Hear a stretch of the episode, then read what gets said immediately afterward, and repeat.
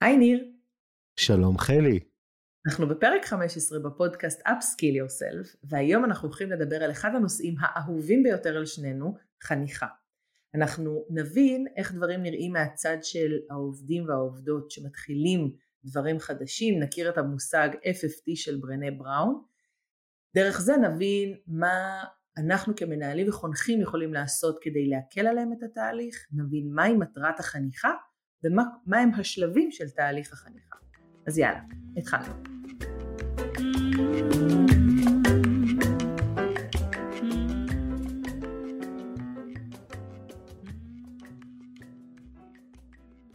טוב, אז נתחיל מזה שזה אחד הנושאים האהובים עלינו.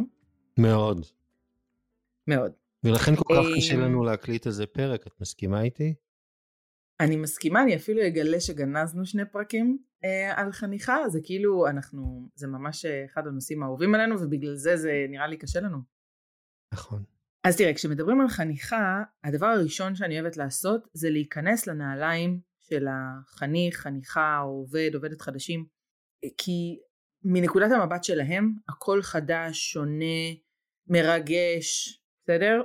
לעומת אנשים שהם ותיקים כבר בארגון, שאצלם דברים הם פשוט באוטומט, הם עושים את הדברים בלי מחשבה, והכל כזה obvious. וכש... ולמה אני אומרת את זה? כי אה, זה מתחבר למושג מאוד מאוד חשוב של ברנה בראון. רגע, לא כולם מכירים אותה, ספרי לנו עליה. היא חוקרת מדהימה אה, שחקרה את עולמות הבושה, הפגיעות, אה, ועכשיו היא גם עשתה אטלס של רגשות. ממליצה בחום על כל הרצאות הטד שלה, ויש לה פודקאסט שנקרא Unluckiness, שבאחד הפרקים הראשונים היא מדברת על ה-FFT. מה זה? אז בוא אני אספר לך.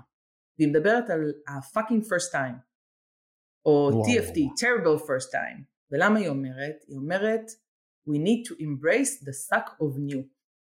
כשאתה עושה משהו חדש, it sucks, זה מבאס, זה קשה, אתה נמצא במצב פגיע, ויש מבוכה, יש לך חוסר נוחות, ו- ו- וזה המצב. והיא אה, מספרת בפרק הזה, אה, ובכלל היא מדברת על, על פגיעות ובושה, שאנחנו צריכים אה, קודם כל לתת לזה שם. לתת לזה שם, להגיד, אוקיי, אני עכשיו בפאקינג פרסט טיים, אני ב-FFT.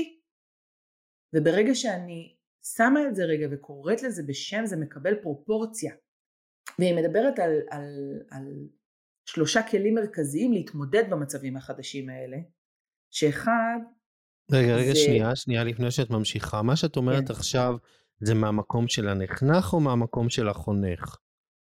אני חושבת שזה משני הכיוונים, אבל בעיקר במקום של החניך. שים לב שאני כל הזמן קוראת לו חניך ואתה כל הזמן קורא לזה נח... לא נחנך. נכון. נדבר על למה, למה זה חשוב לי לקרוא לו חניך.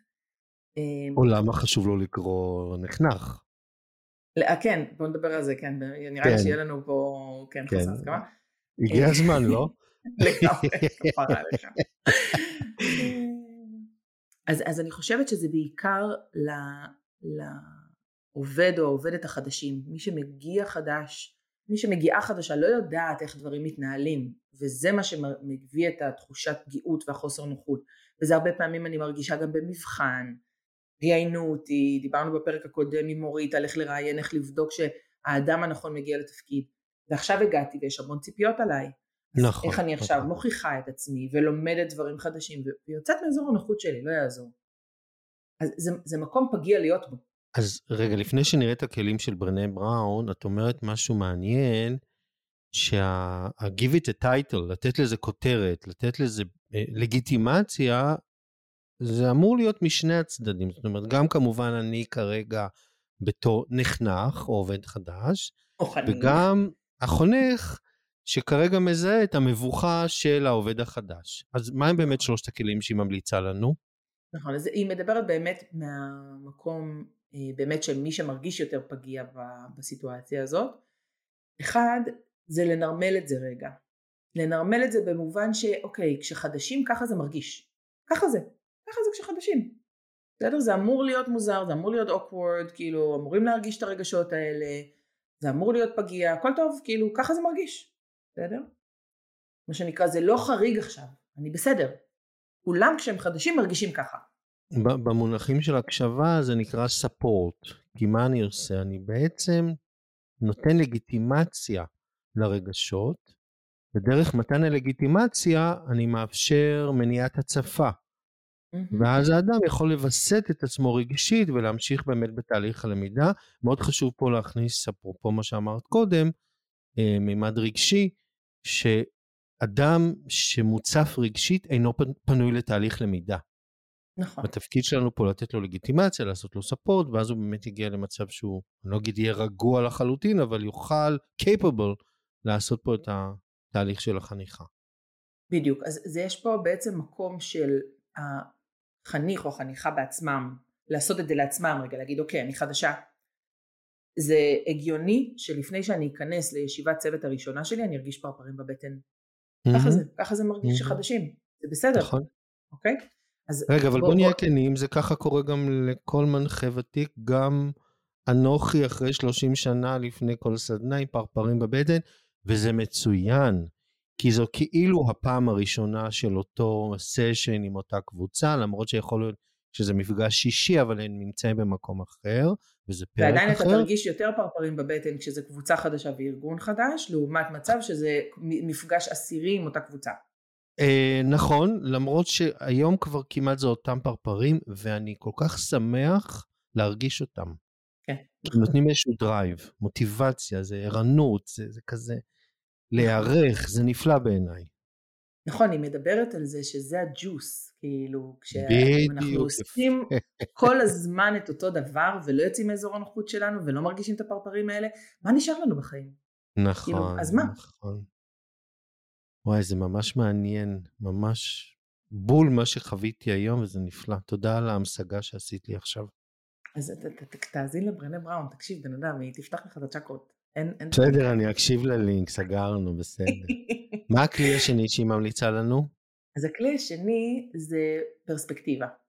כאילו mm. לשים דברים בפרספקטיבה. היא אומרת, זו לא תחושה קבועה, זה לא הולך להיות ככה כל הזמן, זה בגלל שאני חדשה בזה, זה הולך להשתנות. בסדר? אני תמיד מקבילה את זה רגע להורות לתינוק או תינוקת חדשים, נכון? אז בהתחלה זה מרגיש שהבכי הזה לעולם לא ייגמר, השלב הזה לעולם לא ייגמר, אני אף פעם לא אשן בלילה. ברור. בסדר? ברור. החיים שלי, זהו, נגמרו, בסדר? נכון, חד משמעית. כשמביאים את הילד הראשון, בילד השני אתה אומר, טוב, נו, זה ייקח שלושה חודשים, ארבעה חודשים, נכון. וזהו, ואנחנו נכון. נעבור את הדבר הזה. מאוד מדויק, למרות שאני חייב לציין שהחודשיים הראשונים היו התקופה הכי קשה בחיי. של עם כל ילד או עם הראשון? עם הראשון. כל הפנטזיות על, על הדבר המחייך והצוחק והמחבק הפכו להיות גוש צורח בלי הפסקה ולא נותן לי לישון, זה היה נורא. איזה קשה זה. כן, זה היה פשוט נורא. אבל זהו, אנחנו כבר אחרי. thank God. thank God. כן, כן, תודה לאל. never again. מה שנקרא, אוקיי. ומה הכלי השלישי? אז הכלי השלישי זה שיהיו לציפיות ריאליסטיות לשלב הזה. Mm, קצת כמו מה שאמרת עכשיו על הילד הראשון. הציפייה שלך הייתה שיהיו חיוכים וזה יהיה הרמוני וזה יהיה כיף וזה יהיה מדהים וזה יהיה מהמם. לא. בהתחלה לא. זה יהיה awkward, זה יהיה מביך, זה יהיה מוזר, אני אהיה פגיעה, אני אטעה, יגידו לי דברים לא טובים שאני עושה, למרות שאני ממש רגילה שאומרים לי רק דברים טובים שאני עושה, זה יהיה לא נעים.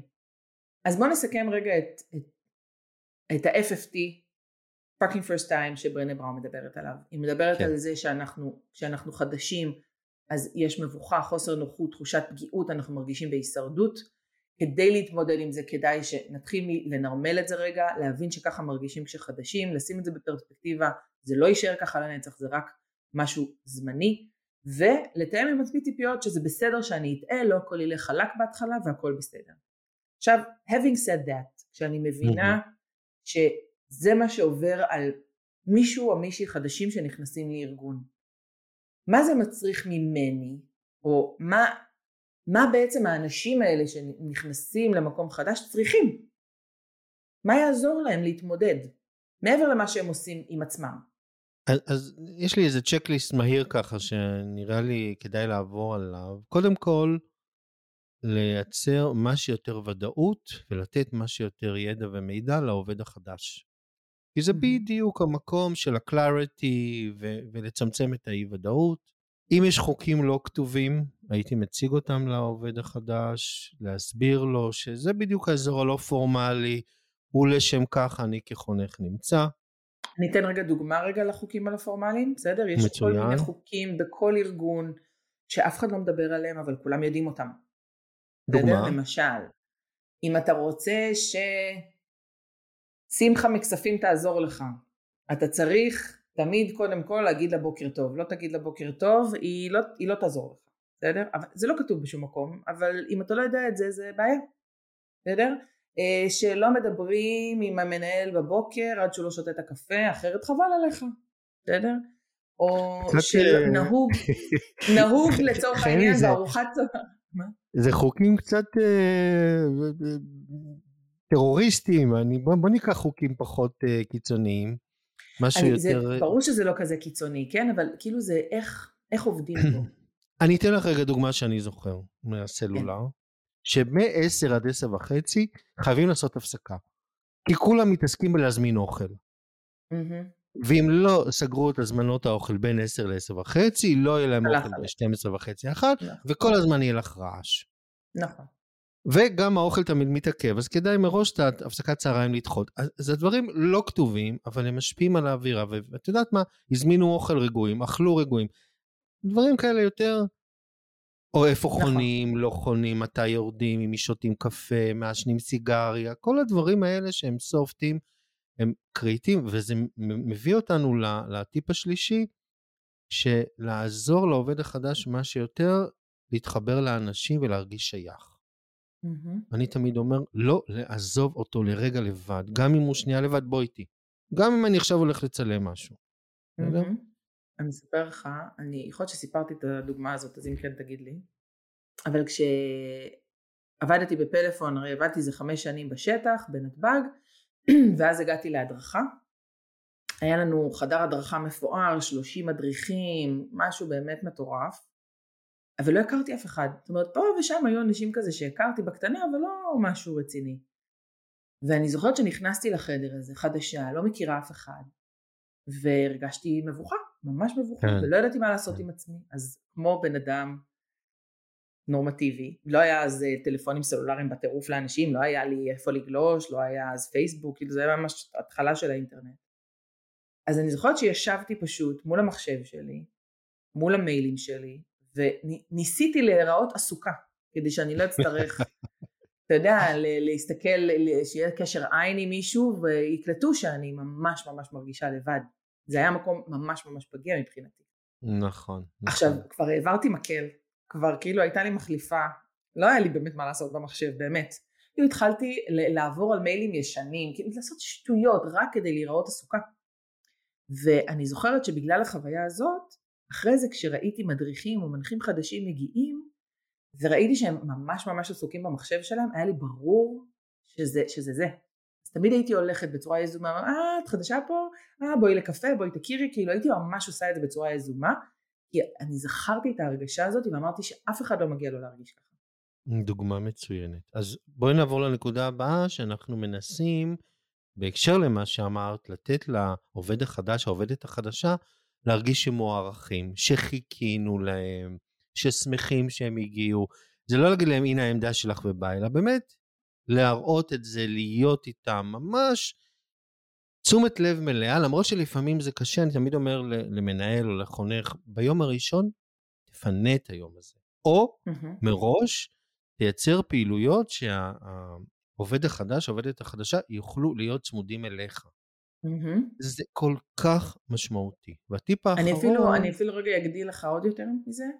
כן. יצא לי לעבוד בהרבה, עם הרבה ארגונים אה, כמו מפעלים, או כמו מוקדי שירות לקוחות, מקומות כאלה שהרבה פעמים התחלופה שם היא מאוד מאוד גבוהה, כן, והחניכה היא מאוד מאוד צמודה, זאת אומרת זה לא איש מקצוע, עורכת דין שבא ומכירה את המקצוע ורק צריך להכיר את הארגון, לא זה ממש להבין, אה, להכיר איך עובדים, וצריך להיות ממש חניכה אחד על אחד on the job training, והרבה פעמים העובדים החדשים היו בורחים אחרי יום, אחרי יומיים, כן.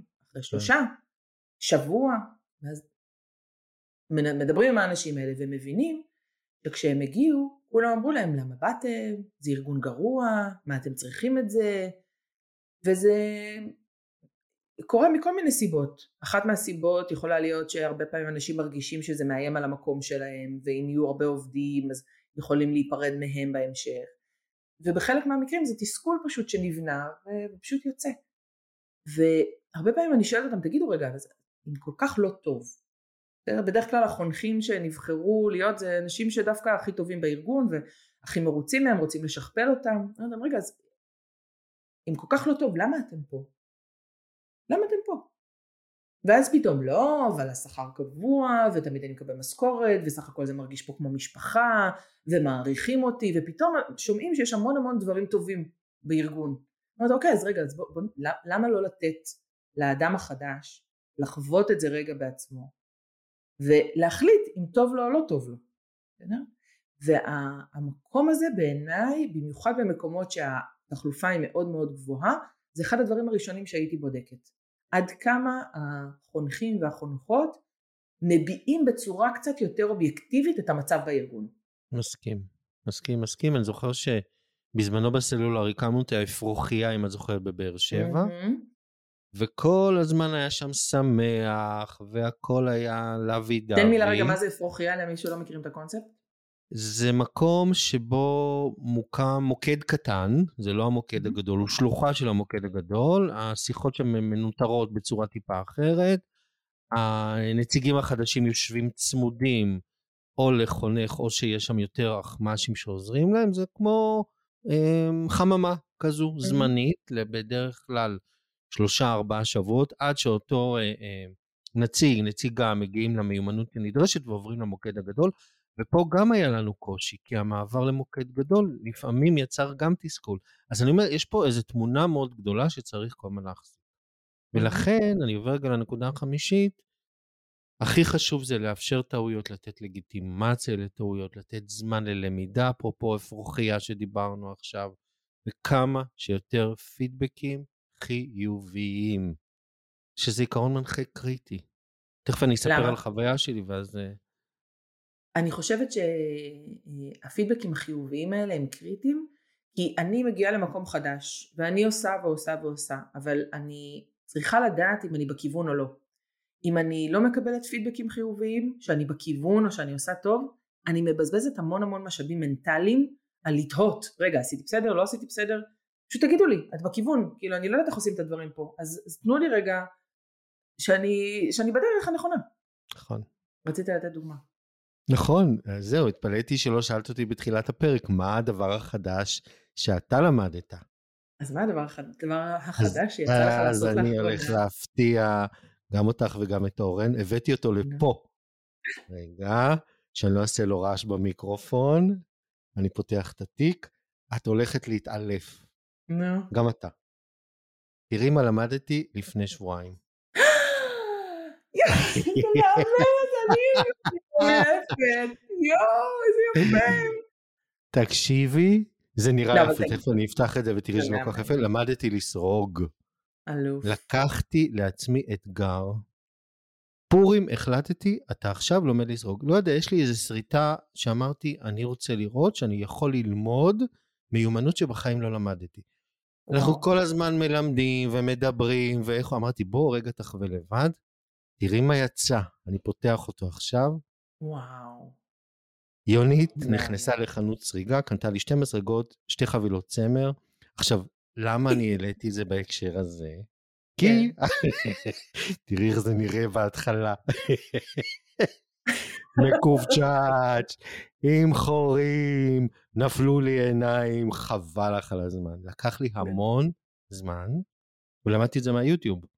לרכוש את המיומנות. האמת שזה נראה מעולה, זה כאילו צעיף שאני לגמרי הייתי שמה. זה בגלל הזום זה נראה כל כך טוב. יואו, אבל איזה אלוף אתה שבחרת את זה, אני ממש גאה בך, נרגו. תקשיבי, זאת חוויה מאוד מעניינת. כי כל מה שברנה בראון אמרה, ממש קרה אחד לאחד. מה, איך? תספר. קודם כל, התחושה הזאת של וואלה, תקשיבי, אני התחלתי את הצעיף הזה בערך עשר פעמים. כל יואו. פעם סגרתי ופתחתי וסגר, כל פעם, זה תסכול נוראי. וכן, הייתי צריך לעשות תיאום ציפיות ריאליסטי, שזה לא יקרה להתחלה, שזה ייקח מהמם. זמן. ובסוף, אפרופו פרופורציות, וואלה, מדליק וזה עובד. אז בואי רגע נסכם אה, את מה אנחנו אה, צריכים לעשות כשאנחנו נתקלים במקום חדש או מתחילים במקום חדש. אז קודם כל לתת לעובד או לעובדת החדשים כמה שיותר ודאות וידע. דבר שני, להבין ולהציג להם את החוקים הלא כתובים. מהמם.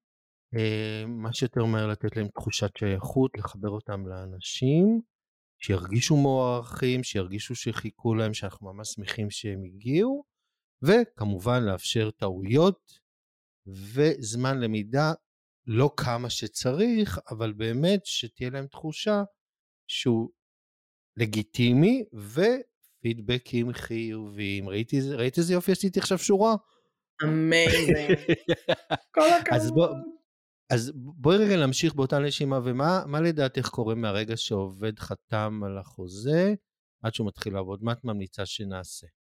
אז אם אנחנו רגע לוקחים רגע את זה לטיפים קצת יותר אה, אה, פרקטיים ברמה הניהולית, דיברנו בפרק הקודם על איך אנחנו במהלך הראיונות כבר מייצרים את ה-engagement, אז once החלטנו שעובד או עובדת יתקבלו לעבוד, אנחנו נרצה לעזור בדבר הזה, זה אומר שנעשה איזושהי שיחת אה, מה נשמע או מחכים לך, אה, עוד לפני שהעובד או העובדת מתחילים לעבוד, ואולי כבר ניתן גם לחלק מהחברים בצוות להתקשר ולהגיד שמחכים או לסמס, אה, להכניס לקבוצת וואטסאפ אולי, שהעובד או עובדת שמגיעים כבר העמדה שלהם תהיה מוכנה עם כל הציוד והעמדה שלהם, או לשלוח להם הביתה אם הם עובדים ברמוט.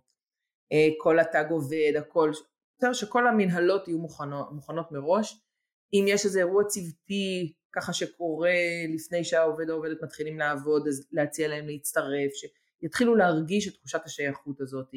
אה, אם יש קצת חומרים, קצת, לא משהו עכשיו חופר מדי, אבל קצת היכרות על הארגון, איך דברים קורים אצלנו, משהו כזה ראשוני, אה, גם יכול לעבוד. וכמובן ביום הראשון כדאי להתחיל עם איזושהי היכרות קצת יותר מעמיקה, קצת תיאום ציפיות, נדבר על זה ככה לקראת הסוף כשנבין אה, קצת יותר מה כדאי לעשות בתהליך החניכה, אז נדע איך לתאם לגבי זה ציפיות. וכמובן בימים, ביום הראשון, אם אני כמנהלת לא החונכת או הבאדי של העובד או העובדת, אז להכיר להם את מי שהולך לחנוך אותם אה, ואיך דברים הולכים להתנהל. בסדר? מצוין. טוב, אז אה, מה שנקרא, הקרקע מוכנה. אפשר להתחיל בתהליך החניכה. כולם יאללה. שמחים וצוהלים. תראה, אנחנו עוד לא יכולים להתחיל בתהליך החניכה, כי עוד לא דיברנו על המטרה של החניכה. יאללה. אנחנו, לפני שמתחילים צריך להגדיר מטרה. אז מה המטרה? מה המטרה? אז תראה, כשאני שואלת בסדנאות אה, חונכים, מנהלים, תגידו מה לדעתכם המטרה בחניכה, התשובות שאני בדרך כלל מקבלת זה אה, ללמד. עכשיו, ברמה עקרונית, נכון, אני אמורה ללמד בתהליך חניכה, אבל זאת לא המטרה שלי, המטרה שלי היא לא ללמד. המטרה שלי היא לייצר עובד או עובדת עצמאיים, שיוכלו לבצע את התפקיד לבד, בצורה עצמאית, בלי שיצטרכו לשאול אותי כל דקה שאלה, בלי שיצטרכו שאני אחזיק להם את היד, אני רוצה שהם יהיו עצמאים. למה לדעתך יש הבדל בין להגיד שהמטרה שלי היא ללמד, לעומת להגיד שהמטרה שלי היא לייצר עובדת עצמאית? אני חושב שללמד זאת מטרת תהליך, מהמם. ועובד עצמאי זאת מטרת תוצר. זה אומר שבעזרת ההגדרה, אפרופו מה שמורית אה, דיברה קודם על הרעיון ההתנהגותי המצבי, מהמם. של אה, מהו עובד עצמאי, או מה אני מצפה מעובד עצמאי, אני אוכל לדעת מתי אני בגדול יכול כבר להסמיך אותו. מהמם. וכל אדם שמגייסים אותו לאיזשהו תפקיד, אנחנו שואפים שמה שיותר מהר הוא יגיע לעצמאות מלאה, גם בקבלת ההחלטות, גם במיומנויות, גם בתפיסה, ויוכל לפנות אותנו לתפקיד שלנו. מצוין, אני אוסיף לזה שאני חושבת שזה, כשאני מבינה שהמטרה שלי זה לייצר עובדת עצמאית, כל תהליך החניכה שלי משתנה. ולמה? כשאני אומרת שאני מלמדת, רובנו כשאומרים שאנחנו הולכים ללמד, אנחנו אלה שאקטיביים. אנחנו מדביר, מסבירים, מתארים, מדגימים, אנחנו המלמדים בדרך כלל אקטיביים יותר. וכשאני מבינה שהמטרה שלי זה שהעובד או העובדת יהיו עצמאים, אני מבינה שאני צריכה להיות פחות אקטיבית. מי שצריך להיות אקטיבי יותר זה הלומד, זאת, זה החניך. מה שאת אומרת זה קריטי, כי זה אומר שאני כחונך צריך לפנות את המקום בתהליך החניכה לנחנך או הנחנכת שלי, בכדי שהם ימלאו את המקום, יתפסו את החלל ויתרגלו מה שיותר את המיומנויות הנדרשות. אבל בוא רגע נפתח את הדיון בינינו לגבי נחנך או חניך. נכון, אז למה לך חשוב להגיד נחנך? בואי נשאל קודם אותך, למה חשוב לך להגיד חניך? לי זה מאוד ברור, כי כשאני שומעת נחנך, אני שומעת פסיביות. הוא נחנך, חונכים אותו. אה, ואני אומרת, לא, המטרה שלי זה שהחניך יהיה עצמאי. אז אני לא, הוא לא נחנך, הוא לא פסיבי, הוא אקטיבי ביותר. הוא בדרך כלל, ככל שעובר הזמן בתהליך החניכה, הוא הופך להיות יותר ויותר אקטיבי, אבל גם ברגע הראשון שהוא מגיע אליי, הוא, אני לא רוצה שהוא יגיע למצב אז, עיני אה, עיני. מעולה. אז אני הבנתי עכשיו, אני אגיד לך מה הקושי שלי עם חניך. חניך, אצלי זה בקונוטציה של קורס, או הכשרה. מהמם. ונראה לי עכשיו שעזרת לי להבין שאני יותר מתכוון לשוליה. אמ, כי השוליה הוא כבר בגדול עושה תהליך למידה on job training, תוך כדי מהמם. ביצוע עבודה, שזה בעצם תהליך החניכה.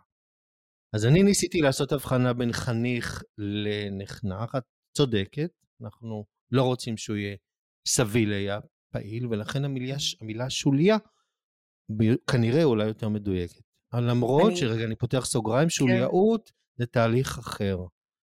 אז לא ניכנס פה? לדקויות. כן, אוקיי. אה, אז, אז כן. אני אגיד לך למה, אני חושבת שכשאני מדברת על חניך ועל להביא אותו לעצמאות, אני מדברת מהרגע הראשון הראשון הראשון, בסדר? אני יותר שואלת שאלות מאשר מדברת. אני ארצה, אם, לא יודעת מה, אה, הגיע אליי אה, עובד אה, בתחום הרכב, בסדר? הוא הולך למכור רכבים. אז אני לא אתחיל לספר לו על ההיסטוריה של הארגון שלנו, אני קודם כל אשאל אותו, תגיד, מה אתה יודע על החברה שלנו? מה אתה יודע על הרכבים? אני ארצה לדעת מה בסיס הידע הקיים. ואני חייבת לתאם לגבי זה ציפיות, תקשיב, זה לא מבחן, אני חשוב לי לדעת, אבל כדי שאני לא אחפור לך דברים לא רלוונטיים, מה אתה כבר יודע? אני חייבת להיות במקום הרבה יותר שואל, הרבה יותר מנסה להבין מה בסיס הידע הקיים, כדי ורק לגרום אז לו להיות להשלים את. החלקים שחסרים. אז בואי ניקח את זה למודל החניכה או לתהליך החניכה שאנחנו ממליצים עליו. אז תראה, אני חושבת שכשאני מדברת על תהליך החניכה, יש לו כמה שלבים, בסדר? ואני יכולה ללכת קדימה ואחורה בשלבים האלה. אני מתחילה תמיד בהכנה עצמית שלי.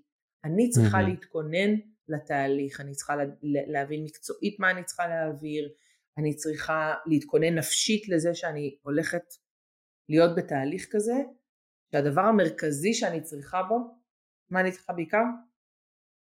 כדי להביא מישהו אחר לעצמאות, לייצר לו את המקום שהוא יהיה אקטיבי, לבנות לו... נכון, אבל כדי שהוא יהיה אקטיבי, אני חייבת להיות סבלנית.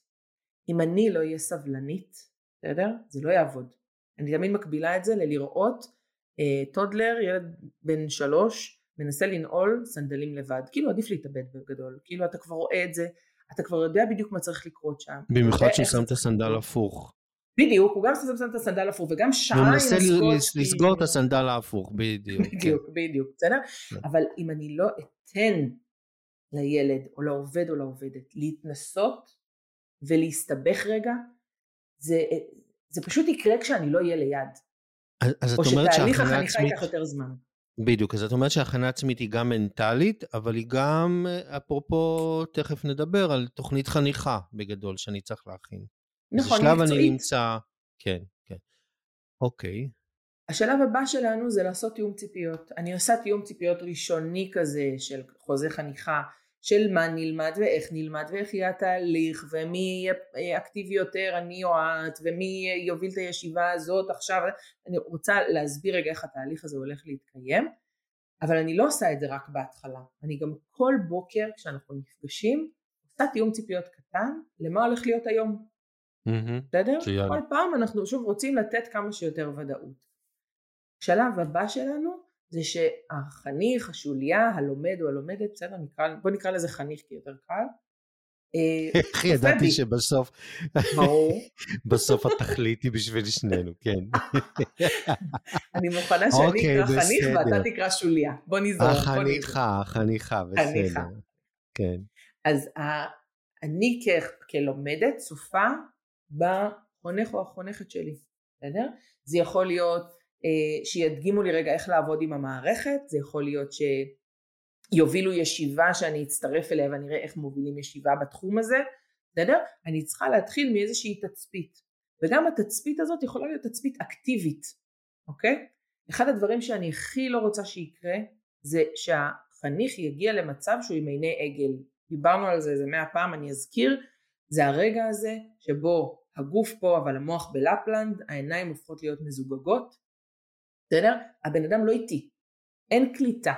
אז כדי לעשות את זה שני טיפים, לתת לנחנכת, סליחה, לחניכה, דף, ולהגיד לה, בבקשה, במהלך התצפית, תרשמי כל מה שאת רואה, תרשמי לעצמך עמודת שאלות, כל מה שאת רוצה לשאול. אם יש דברים קריטיים ואת רואה שאני פנוי, תשאלי אותי תוך כדי. זאת אומרת, לייצר מראש מעורבות בתשומת הלב ובמיקום שלה. אני, אני רוצה גם שכשיש מקומות, צמתים כאלה, צמתי קבלת החלטות שבו, שבהם אני כחונכת מפעילה שיקול דעת, אני רוצה שהחניך יגיד לי למה לדעתו בחרתי כך ולא אחרת, ואני אתן דוגמה רגע. אוקיי. נניח, אני חנכתי מנחה חדשה, בסדר? היא באה לצפות בי מעבירה סדנה, אוקיי? עכשיו היינו אמורות לצאת להפסקה בשעה. עשר וחצי. בחרתי להוציא אותם להפסקה בשעה עשר ורבע ולא בשעה עשר וחצי כמו שקבענו. בסדר? בשנייה שיצאנו להפסקה, הלכתי ואמרתי לה, תגידי, ראית עכשיו שהוצאתי אותם להפסקה רבע שעה לפני הזמן. למה לדעתך הוצאתי אותם רבע שעה לפני הזמן? מה ראיתי או שמעתי בחדר שגרם לי לדעתך לקבל החלטה להוציא אותם לפני הזמן? מצוין. ניתחתם את הסיטואציה. בדיוק, אני רוצה ש... אני חושבת שבעולמות של חניכה, להבין את המקומות האפורים זה החלק הכי קשה. נכון. והרבה פעמים אני, כמישהי כבר מנוסה, מפעילה שיקול דעת ברמה של אלפית שנייה. אני לפעמים אפילו לא חושבת על זה. פשוט מרגישה את זה ועושה את זה, אבל כשאני עושה רגע רטרוספקטיבה, חושבת עם עצמי שראיתי את הזוג ההוא בצד קצת מדבר, וההם קצת מתחילים לצחקק, וראיתי שהם זזים באי נוחות בכיסא, והתשובות מתחילות להיות מדוללות, הבנתי מהדברים האלה שראיתי בחדר שהקבוצה צריכה הפסקה. אבל אם לא הייתי עוצרת רגע כחונכת ושואלת את עצמי רגע למה קיבלתי החלטה כזאתי, לא הייתי יכולה לבוא ולהסביר את זה. ולכן אני חושבת שכשאני אה, חונכת, אני בתהליך למידה הכי מדהים שיכול להיות. זה מה שיוצא לי מהחניכה בסוף. שאני ממשיגה לעצמי דברים שעשיתי בלי להתכוון, באוטומט, מתוך האינטואיציה שלי, כי אני סופר סופר כבר מנוסה, ועכשיו אני צריכה להסביר את זה למישהו אחר, וזה הופך אותי להיות סופר מקצוענית. זה מדהים כי מה שאת אומרת כרגע זה בדיוק מטרת תהליך החניכה. אמרנו מצד אחד עובד עצמאי או עובדת עצמאית, מצד שני התמקצעות או, או מקצוענות שלנו בתור חונכים, מהמם, ולכן מה שאני גם מציע אחרי שהוא צפה בי, מהמם. שהוא ייתן לי משוב. בוא. תספר לי מה ראית, בוא תספר לי מקומות שאולי היית עושה דברים אחרת. בוא מהמם. תציג לי בבקשה במקומות שלא ברור לך למה עשיתי את זה. זאת אומרת, כל מהמם. התהליך הוא שהוא אקטיבי לא- לאור התצפית שהוא כרגע ביצע. וברגע שהוא יודע שזה גם מה שהולך להיות בפעם הבאה והפעם השלישית, כבר מראש הוא נערך לכך. נכון. הופך את תהליך הלמידה לאקטיבי. מצוין. אני כן רוצה ל- ל- ל- להגיד, להיזהר קצת עם עניין תן לי משוב, כי אני חושבת שלפעמים כשיש על זה איזשהו שיפוט טוב או לא טוב, זה יכול לגרום לחניך להרגיש אולי לא בנוח, ואז הוא לא יגיד דברים.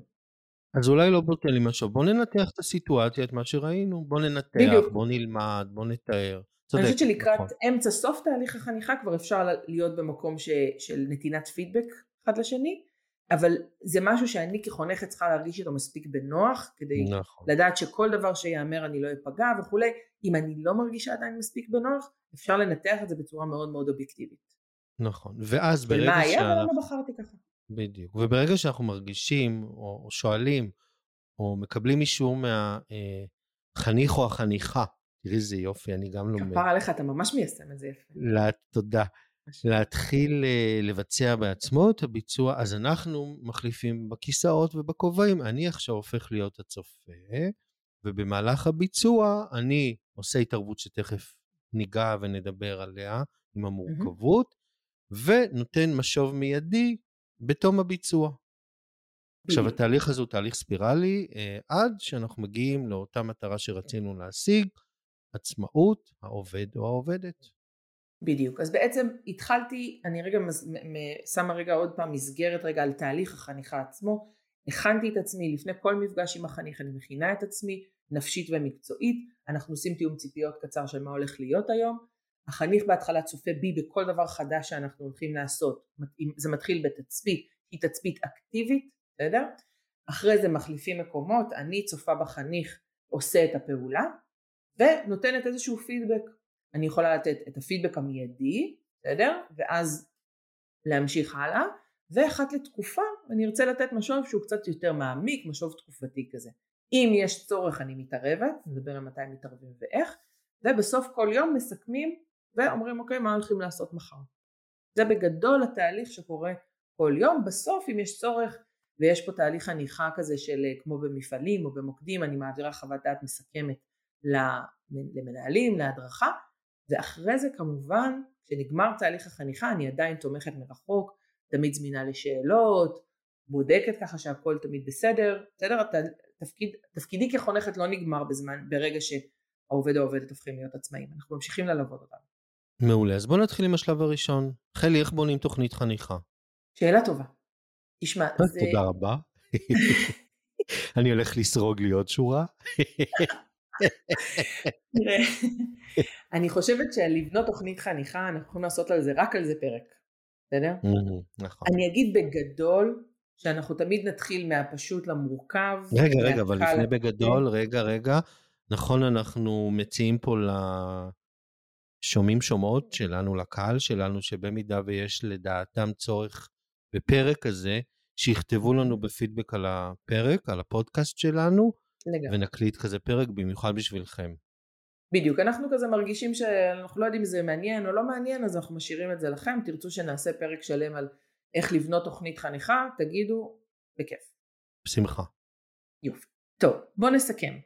דיברנו על זה, איך זה מרגיש אה, לעשות דברים בפעם הראשונה, על ה-FFT של ברנה בראון, על המבוכה, הפגיעות, החוסר הנוחות, ואיך כל הדברים האלה עוזרים לנו כחונכים וכמנהלים להבין מה אנחנו צריכים לעשות כדי להקל את התהליך, בין אם זה לתת ודאות, תחושת שייכות וכולי.